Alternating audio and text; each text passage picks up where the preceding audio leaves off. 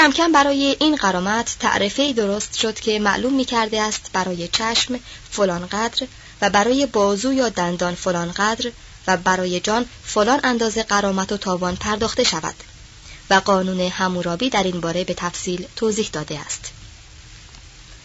مردم حبشه به قدری در خصوص مجازات از راه قصاص دقت و وسواس داشتهاند که اگر بچه ای از بالای درخت به سر بچه دیگری میافتاد و سبب قتل او می‌شد مادر مقتول می توانست فرزند دیگر خود را از بالای درخت به عنوان قصاص بر سر بچه قاتل سقوط دهد قرامت هایی که به عنوان تعویز پرداخته می شده بر حسب اختلاف سن و جنس و رتبه اجتماعی معتدا و معتدا علیه اختلاف پیدا می کرده است.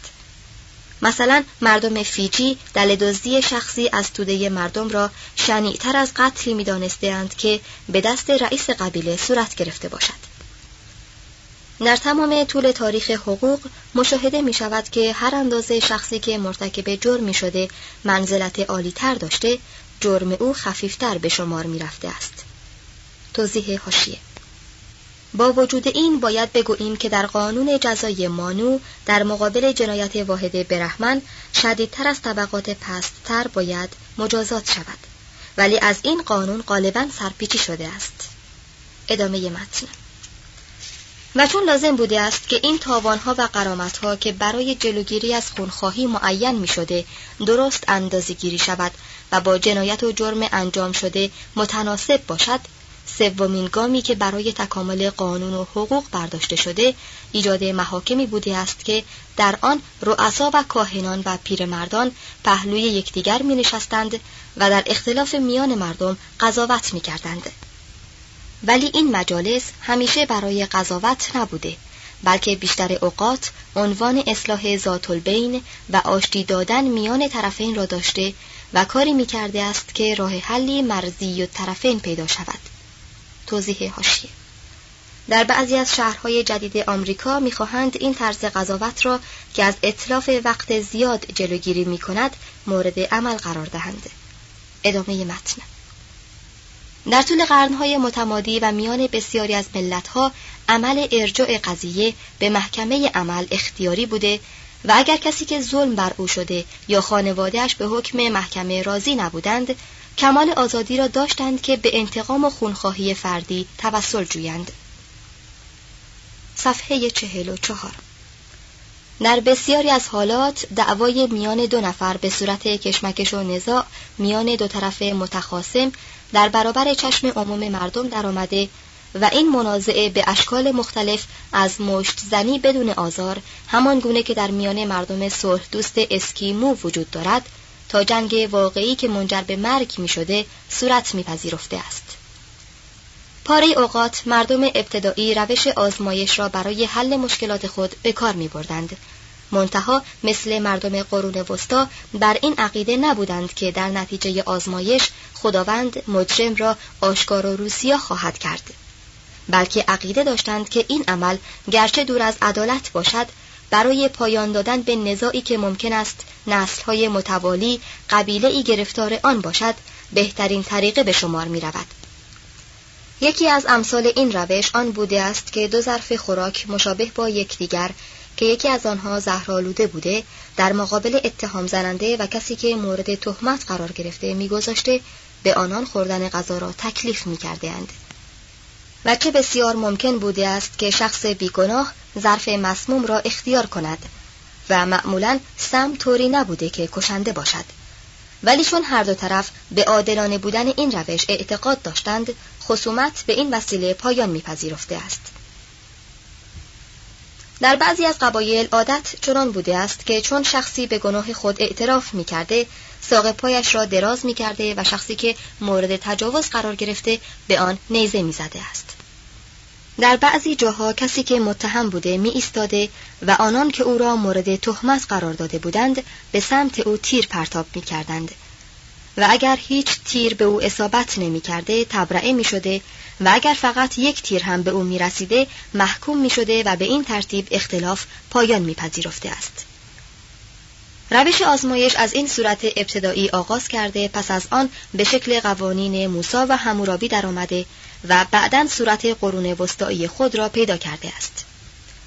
مبارزه تن به تن نوعی از آزمایش است و مورخان گمان دارند که دوره آن پایان پذیرفته است. ولی به روزگار ما دوباره دارد تجدید می شود به این ترتیب آشکار می شود که وجه اختلاف میان انسان ابتدایی و انسان عصر جدید از بعضی جهات بسیار کم و تاریخ مدنیت بسیار کوتاه است. گام چهارمی که قانون در تکامل خود برداشته روزی بوده است که دولت خود متعهد شده است که از تجاوز جلو گیرد و متجاوز را کیفر دهد. میان مرحله پایان دادن به نزاع و مجازات کردن متعدی و مرحله جلوگیری از وقوع منازعه یک قدم بیشتر فاصله نیست. به این ترتیب دیگر رئیس قاضی تنها نیست بلکه قانونگذاری است که بر قوانین عرفی شایع میان مردم که سرچشمه آن عرف و آداب و تقالید است مجموعه دیگری از قوانین وضعی می افزاید که منبع آنها فرمانهای حکومتی است. در حالت اول قوانین از پایین به بالا صعود می کند و در حالت دوم از بالا بر مردم فرود می آید و در هر دو حالت قوانین رنگ گذشته تاریک را دارد و بوی انتقام جویی و خونخواهی که این قوانین جانشین آن شده از آنها استشمام می شود. در جماعتهای ابتدایی مجازات بسیار شدید بوده است زیرا آن مردم بر حیات خود تأمینی نداشتند و به همین جهت هر اندازه نظام اجتماعی مستقرتر گشته از شدت مجازات کاسته شده است به طور کلی حقوق فرد در میان مللی که به حالت فطری و طبیعی زیست می کردهاند کمتر از حقوق مردمی است که در حالت مدنیت به سر می‌برند. هر کس در میان زنجیرها و بندهای فراوانی به دنیا می آید. زنجیرهای وراست و محیط و عرف و آداب و قانون فرد در جماعت ابتدایی در میان شبکه از قواعد و آداب به سر می‌برد که شدت آنها از حد معقول تجاوز می کند و هزاران صد و بند آزادی او را محدود می سازد و اراده او را از کار می اندازد. مردم زلاند جدید آنچه ظاهر است بدون قانون به سر می‌برند ولی حقیقت امر آن است که تقالید و عرفیات در هر امری از امور حیاتشان دخالت دارد مردم بنگال آداب و عاداتی دارند که هرگز نمی‌توانند با آن مخالفت کنند. و نشستن و ایستادن و راه رفتن و خوردن و آشامیدن و خوابیدن آنها باید مطابق با آن صورت گیرد. مثل آن است که فرد در میان اجتماع فطری وجود مستقل به ذاتی نیست. و تنها خانواده و قبیله و اشیره و اجتماع دهکده دارای چنین وجودی هستند که مالک زمین به شمار می روند و حق به کار بردن نفوذ و قدرت دارند. وجود واقعی فرد در خارج از اجتماعی که در آن به سر می‌برد وقتی آشکار شد که مالکیت خصوصی پدید آمد و برای فرد سلطه اقتصادی فراهم گردید و پیدایش دولت که شناسنده حقوق قانونی فرد بود استقلال وجود فرد را کاملتر ساخت. ما حقوق خود را از طبیعت که هیچ حقی را جز حیله و نیرو نمی‌شناسد اخذ نمی کنیم بلکه حقوق عبارت از مزایایی است که اجتماع به افراد میبخشد. به این عنوان که ایجاد چنین حقوقی سبب خیر عمومی می شود. به این ترتیب باید گفت که آزادی یکی از تجملاتی است که از تأمین زندگی فراهم شده.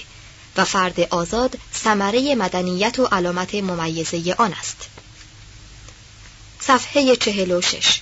چهار خانواده شامل وظیفه آن در مدنیت قبیله و خانواده پیدایش توجه و عنایت به طفل در والدین بی اهمیت بودن پدر جدا شدن دو جنس حقوق مادرشاهی منزلت زن وظایف زن پیروزی های اقتصادی او پدرشاهی فرمانبرداری زن.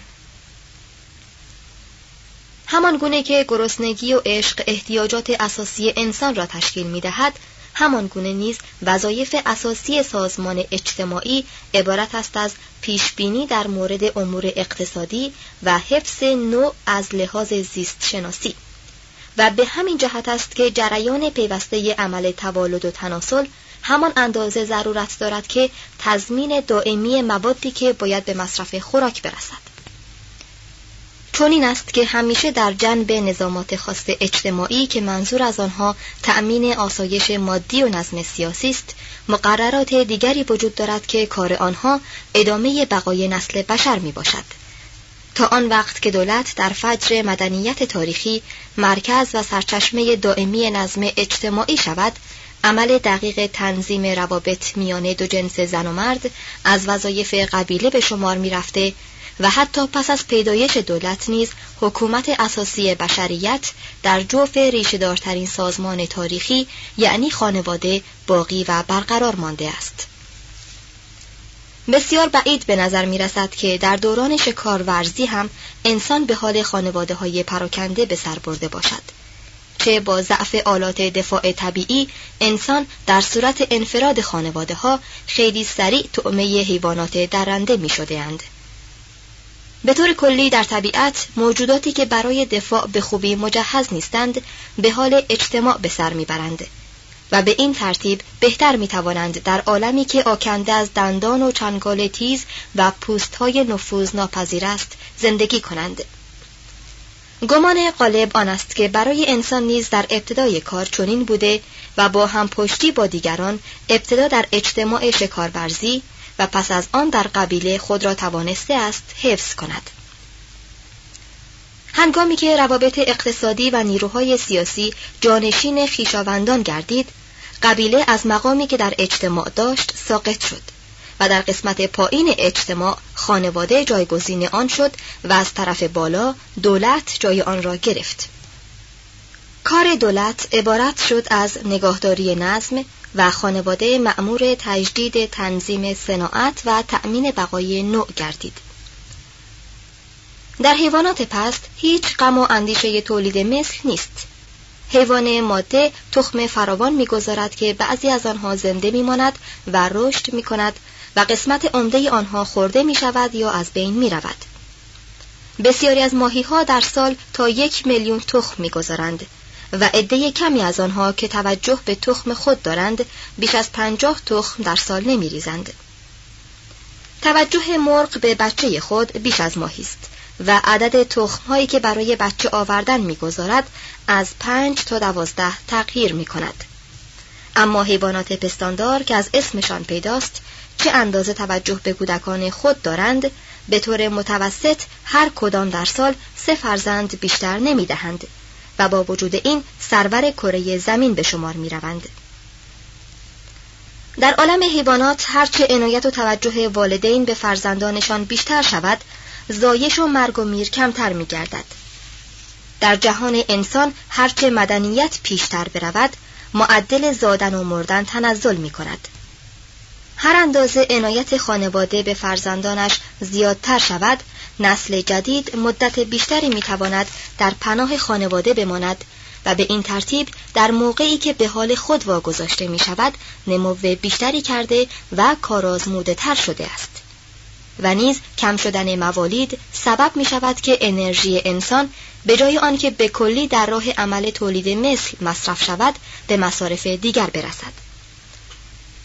چون مادر عهدهدار وظیفه توجه و خدمت کردن به کودکان خود بوده است نظم خانواده در ابتدای امر چنان بود که بر اساس مادر تکیه می کرده.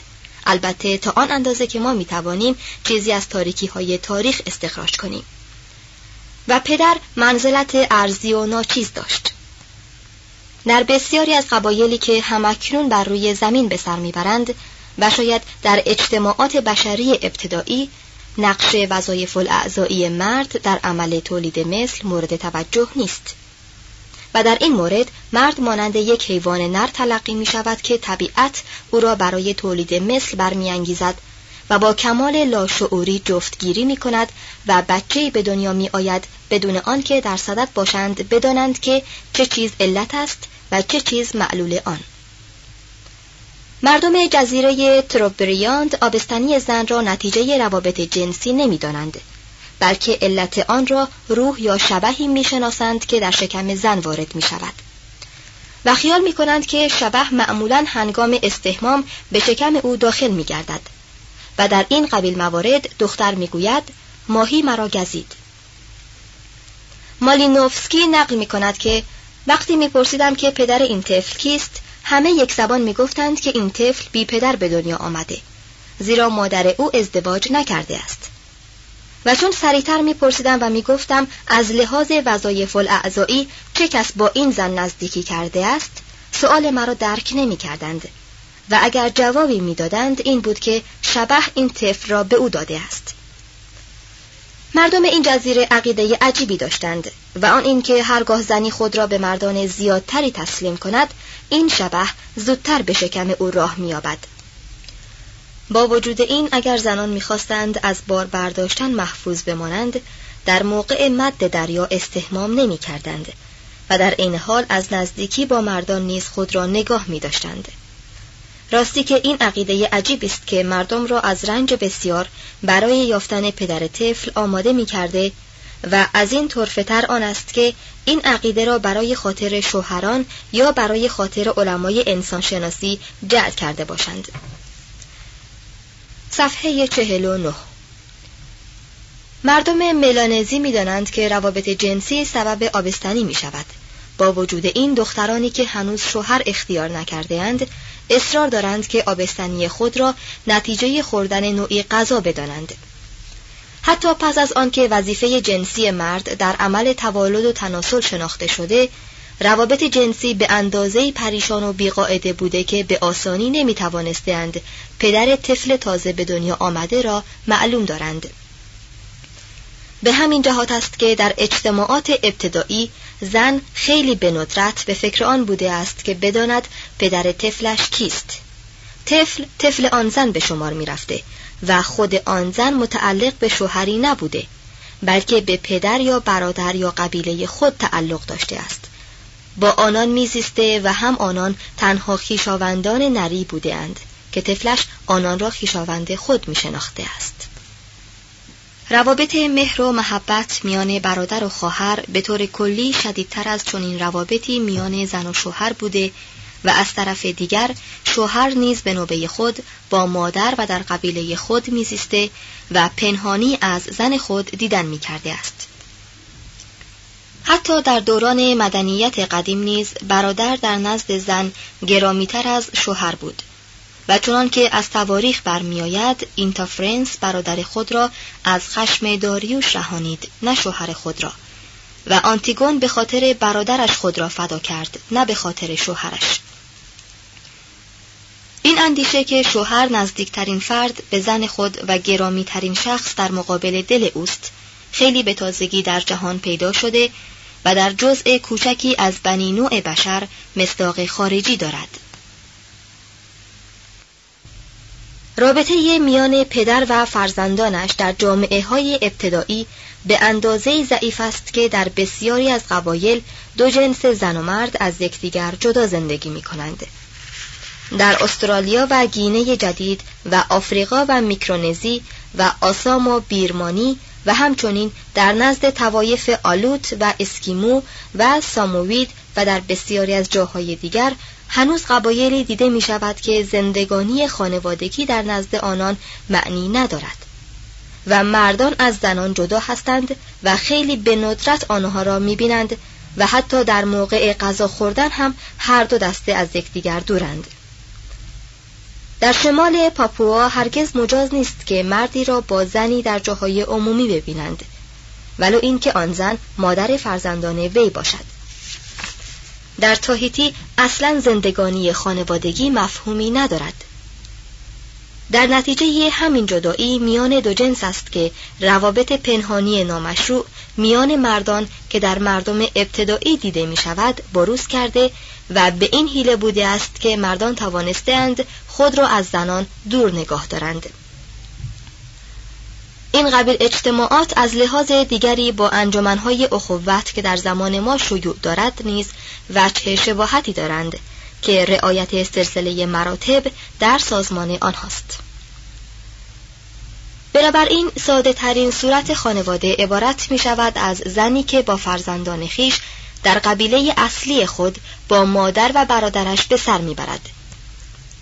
این شکل خانواده نتیجه طبیعی حیوانی بودن محض روابط میان زن و نوزادان وی و جهل او نسبت به اهمیت حیاتی مرد در عمل تولید مثل بوده است. و نیز در دورانهای ابتدایی یک نوع دیگر ازدواج وجود داشته که در واقع آن را می‌توان زناشویی سرخانه نامید. مرد قبیله خود را ترک می گفته و به قبیله و خاندان زن می پیوسته و برای او یا با او برای خدمت به والدین زن کار می کرده است. در این صورت نسبت فرزند از جانب مادر نگاه داشته می شد و ارث نیز از طریق مادر می رسیده است. حتی حق سلطنت نیز قالب اوقات از طرف زن به میراث می رسیده نه از طرف مرد. ولی این حق مادر را نباید با تسلط مادر و مادرشاهی اشتباه کرد. حتی در آن موقع که میراث از طرف مادر انتقال میافته است تمام اختیار دارایی در چنگ زن نبوده و تنها کاری که داشته تسهیل تعیین روابط خیشاوندی بوده است.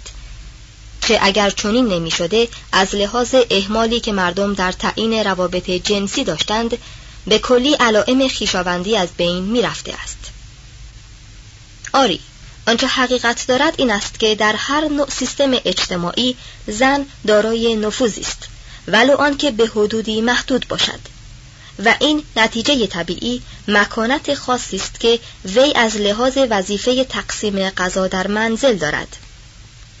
و همچنین نتیجه نیازمندی مخصوصی است که مرد به او دارد. و او می‌تواند از انجام آن خودداری کند. بعضی اوقات و بلخواسته در نواحی آفریقای جنوبی حکومت به دست زن افتاده است. در جزایر پلیو هرگز رئیس قبیله به کار مهمی دست نمی‌زده است مگر آنکه پیشتر نظر شورای خاصی که از زنان پیر تشکیل می شده جلب کند. در قبیله ایروکوا حق زنان در شورای قبیله در رأی دادن و اظهار نظر کردن با حق مردان برابر بوده است. زنان هندی سنکا تا آن حد نیرومند بودند که حق انتخاب رئیس را داشتند. همه اینها صحیح است ولی جزو امور نادر به شمار می رود و در بیشتر قبایل ابتدایی منزلت زن منزلتی بوده که چندان با بردگی فاصله نداشته است. ناتوانی متناوبی که از حیز دیدن برای زن فراهم می شود و او را از حمل سلاح عاجز می سازد و همچنین مصرف شدن نیروی وی از لحاظ زیست شناسی برای حمل و شیر دادن و پروردن کودک خود همه عواملی است که او را از مقابله با مرد باز داشته و ناچارش کرده است که در تمام اجتماعات جز در اجتماعات خیلی پست یا خیلی پیشرفته به مقام پستی بسازد. نباید تصور کرد که با پیشرفت مدنیت مقام زن هم به تدریج بالاتر رفته است. من باب مثال باید گفت که وضع زن در یونان دوره پریکلس خیلی پست تر از وضع زنان در میان هندیان آمریکای شمالی بوده است. حقیقت امر این است که در تغییر وضع اجتماعی زن احساس زیادتری به همکاری وی بیشتر از تربیت فرهنگی مردان و ملاحظه جهات اخلاقی مؤثر بوده است در دوره شکارورزی جز تعقیب شکار تقریبا تمام کارهای دیگر خانواده بر عهده زن بود مرد برای رفع خستگی شکار قسمت اعظم سال با خیال راحت به آسایش و تنپروری می پرداخت. زن زیاد میزایید و نوزادان خود را بزرگ می کرد و کلبه یا خانه را خوب نگاه می داشت و از جنگل ها و مزارع خوراکی به دست می آورد.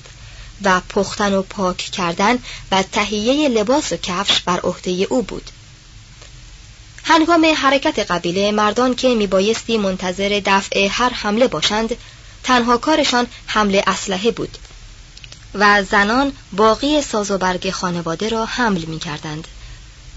زنان قبیله بوشمن به عنوان حمال برای حمل اسباب خانه استخدام می شدند و چون معلوم می‌شد که نیروی حمله بار ندارند آنها را میان راه میگذاشتند و خود به راه خیش ادامه می‌دادند. می‌گویند هنگامی که ساکنان اطراف قسمت جنوبی نهر مورای در استرالیا برای اولین بار دیدند که بر پشت گاوان بار گذاشتهاند پیش خود چنین تصور کردند که این گاوان زنان سفید پوست هستند.